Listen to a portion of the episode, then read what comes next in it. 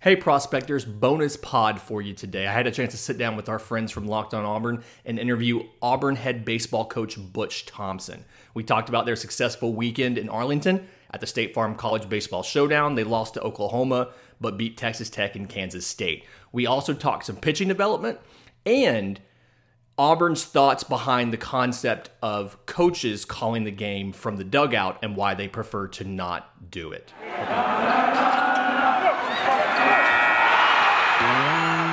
You are Locked On M L B Prospects, part of the Locked On Podcast Network, your team every day.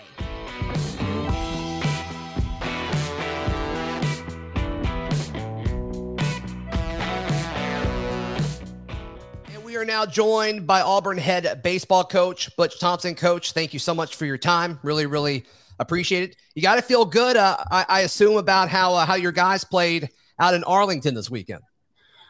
We had a great experience, you know, getting to play the the three schools that we played in Oklahoma, Texas Tech, and Kansas State. You know, those those are three great coaches, you know, Skip Johnson and uh, Tim Tadlock and, uh, co- of course, Pete Hughes, just getting to play those teams. Um, I think Texas Tech and Kansas State's first time Auburn baseball has played those in history. So yeah. It was a great experience uh, for a coach. You know, if you drop the first game and you win the next two, that shows a little bit. A coach likes to see that. Um, But it is three of the fifty-six games, and it's one weekend. So if we'd have won three games, hopefully we're preparing just as good today. If we'd have lost all three, um, you know, you guys may not be saying nice things about us, but at least we'd still be intact and and and working. But but winning two out of three is probably, you know, it was positive.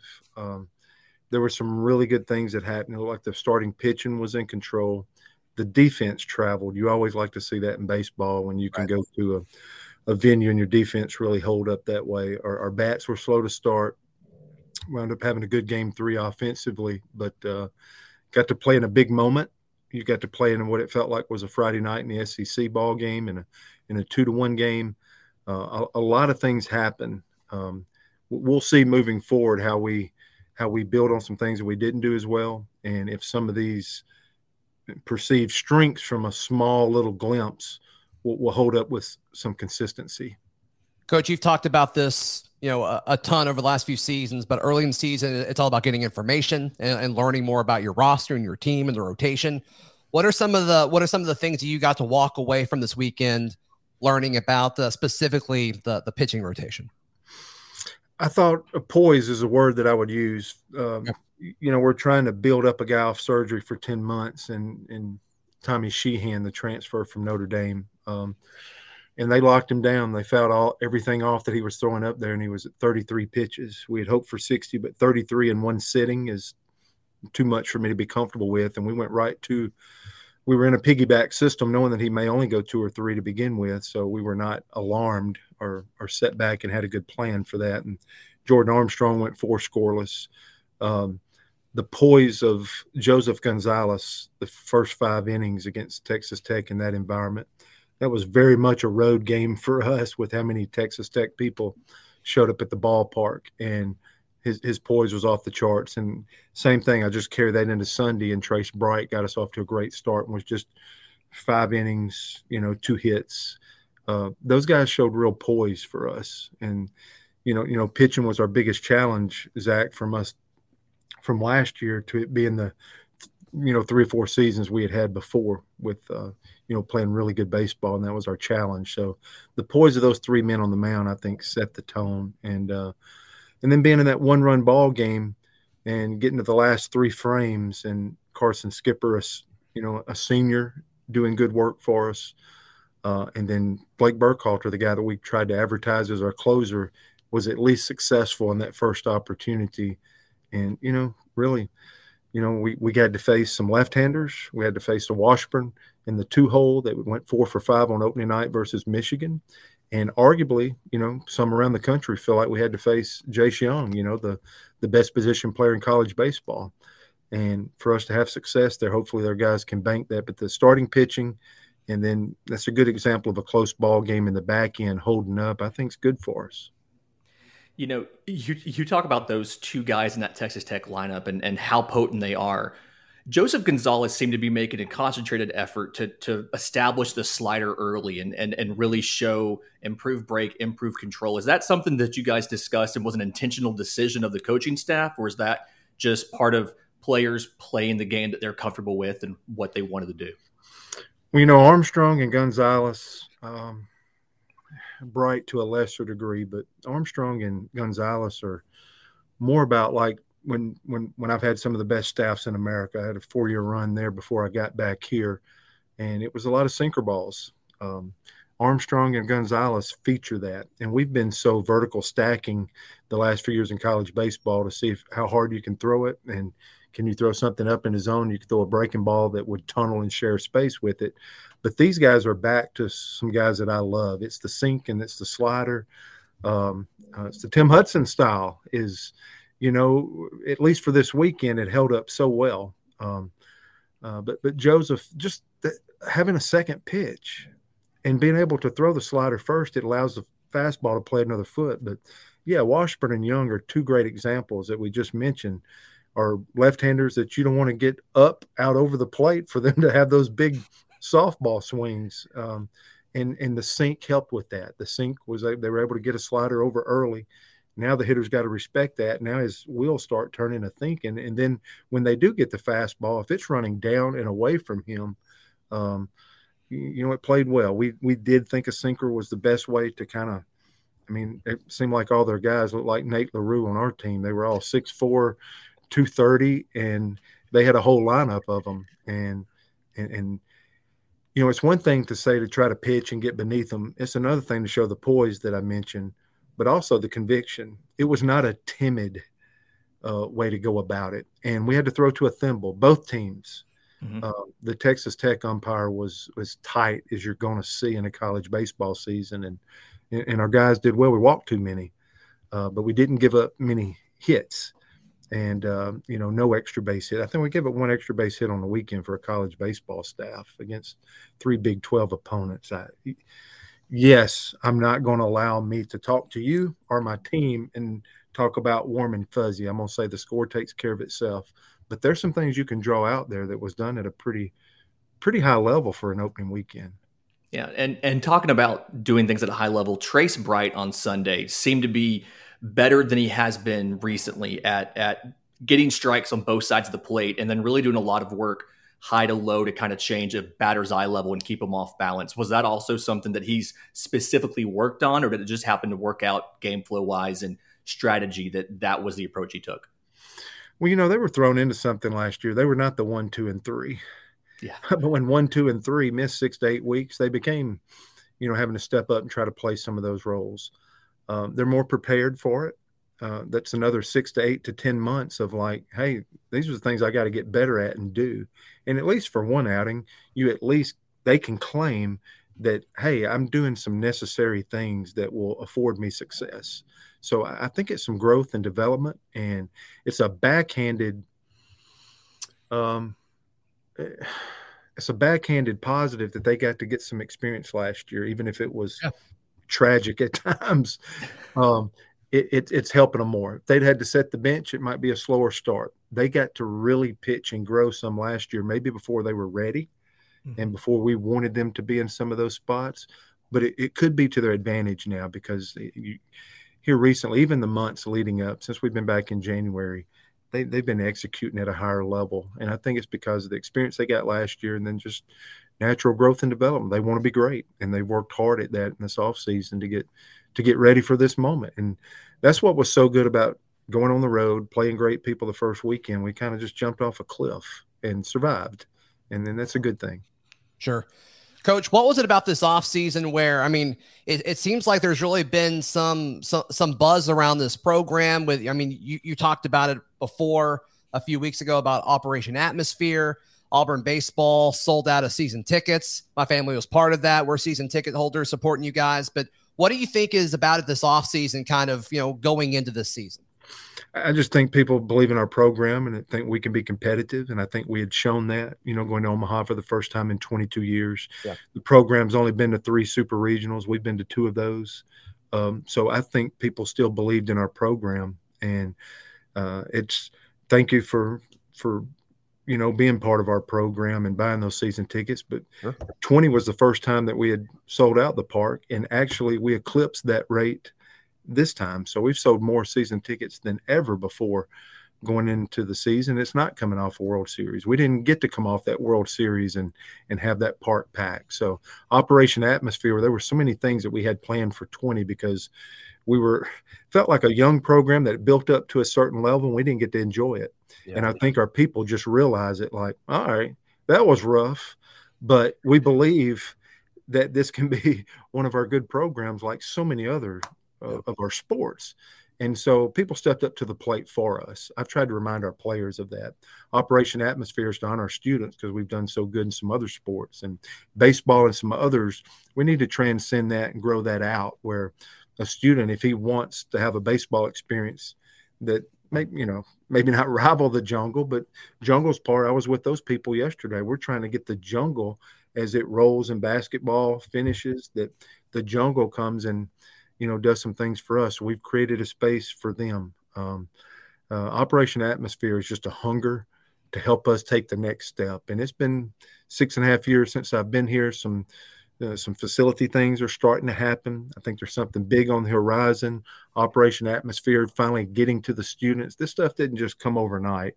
It's just, it was tabled a little bit. And now that we feel like, hey, let's go. And it's an important time that everybody, students, our fans, our people in our community, and, you know, hopefully our players and coaches do our part too. Uh, and we could all meet at a great place, but this is, this can be a blast. Uh, we are absolutely looking forward to this season. And, you know, I like our players and I like our coaches and I like the preparation that we've had. And uh, we are so, so aware of how many people are behind us right now. And we intend to, uh, to give them our best each and every day. You know, you mentioned the, the facilities, and you have that lovely new spot out behind right field for the the the pitchers and the hitters to work in. How have you taken some of the the baseball lessons that Coach Shoup taught you, for instance? You know, the the stuff that you've been following for years, it holds up. And how have you adjusted that to account for all of the new information you can get from a TrackMan, from a Rapsodo, and still keep it simple for the guys? Because I feel like it's really easy to have information overload. Yeah, you can overcoach in anything, right? You can overcoach your child. You can overcoach uh, if you're doing any sport. You can overcoach anything. Um, so, one, it, it's incumbent upon us to keep trying to grow and learn and have people. We've we've outsourced some some analytics people because really, um, you know, my playing days was non-existent. Tim Hudson, as great of a career as he's had, winning two hundred twenty-three games, that stuff was was. maybe starting to happen right at the end of his career. So we are outsourcing not only for to help develop our players, but to teach the coaches. And so we have to take every bit of that information and get it down to the simplest form before it's in, before it's introduced to the players. You you can't give the we're, we're not trying to give, you know, algebra algebra seven to the players. We're, we're trying to get it down where it's one plus one equals three, and what would create their best version of themselves. And and that's hard mm-hmm. because everybody likes to talk a big game and talk about everything that they know. And if you Coach Shoup, the greatest one of the greatest thing he told me, Lindsay, is to teach what you know. And I think what bad coaches do or bad instructors do um, is they just, you know, they guinea pig this thing, and they like they think something's right and they throw it out there. Um, and if it's not true, it can lead to a lot of problems. Um, so teach what you know, learn more where you can teach more, but just stay in that realm of teaching what you, what you know is very important. Coach, you guys return home to, to Plainsman Park for the first time this season. As we record this Tuesday afternoon, you guys are getting ready for Troy um, Wednesday at, at five o'clock local time. What, uh, what can we expect? Uh, what can we expect from the Tigers uh, Wednesday evening? Yeah, we better throw some lefties. I, I expect uh, Troy to come in here with about six left-handed hitters. They opened up very successfully at home versus Holy Cross. Uh, Skylar Mead's the new head baseball coach. He's been the pitching coach at uh, South Carolina. Uh, good friend, uh, really good pitching guy. Uh, they've hit twelve home runs. The Auburn Tigers have hit zero. So can we keep them in the ballpark? Can we take the sting out of these left-handed hitters? Um, Sheehan's left-handed to get us started. Um, we're, we want to get him going. but we threw him opening day. So that's, that's enough respect right there for Troy that we would bounce him back quick and try to get twofold for him to get us off to a good start and him to hopefully start growing and navigating, because we really believe in Tommy. Um, Carson Skipper only threw the one inning. So you can look for Carson Skipper, Hayden Mullins, you know, some of our best left-handed offerings, uh, Uh, we'll, we'll probably be in that game. Burkhalter will be back up. I know we got yeah. Yale coming this weekend, and we better play good against them because we'll probably work for them one day. Those guys are brilliant. So but we're we're going to let Wednesday happen before we get to the weekend and try to put our best foot forward, because we know we're going to face a a four and oh club that feels good and got a new coach and, you know, bring, trying to bring in a lot of momentum. And we both feel like we have it. And you're you're either trying to get it or keep it, uh, uh, momentum. And uh, both teams are coming in feeling pretty good about themselves, even though it is early on. So it, it should be a good ball game before basketball kicks up. We've moved up to five o'clock uh, that game. Um, we're, we're hopefully some of the Auburn fans can can have a great night, taking in a couple of exciting contests on campus. You touched on on teaching guys and kind of educating them. Just real quick, on my podcast, Locked on M L B Prospects, we talk a lot about how professional teams struggle to find good catching prospects because so many college teams now call the games from the dugout. And Auburn's been a team that historically has let the players on the field call their own game and kind of go through. Can you shed some light on your philosophy as far as how it comes balancing the needs to win the games with the balancing of developing players and developing men, really?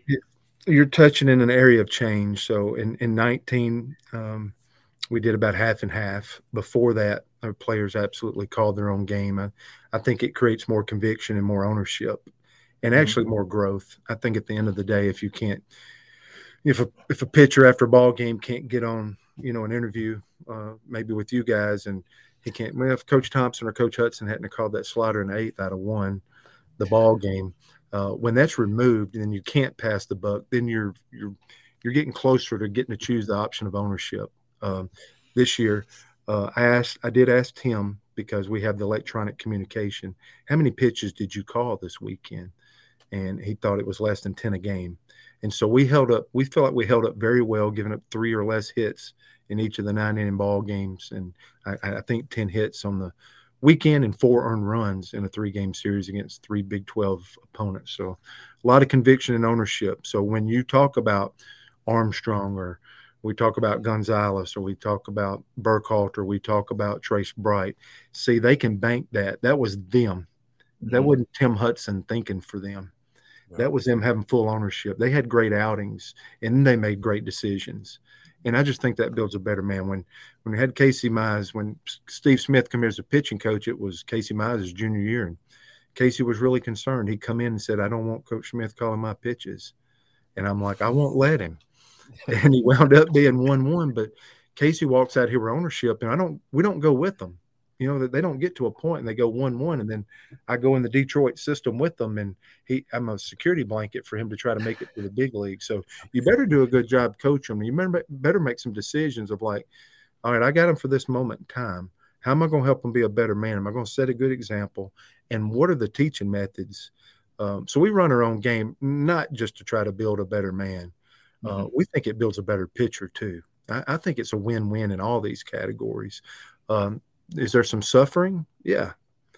But if you're hanging around and you're at the end of the season, that's how you can hook it up. And I, I've loved that about some of our postseasons in the past when everybody's like, eh, you're done with them. Just understand, I think our concept plays up.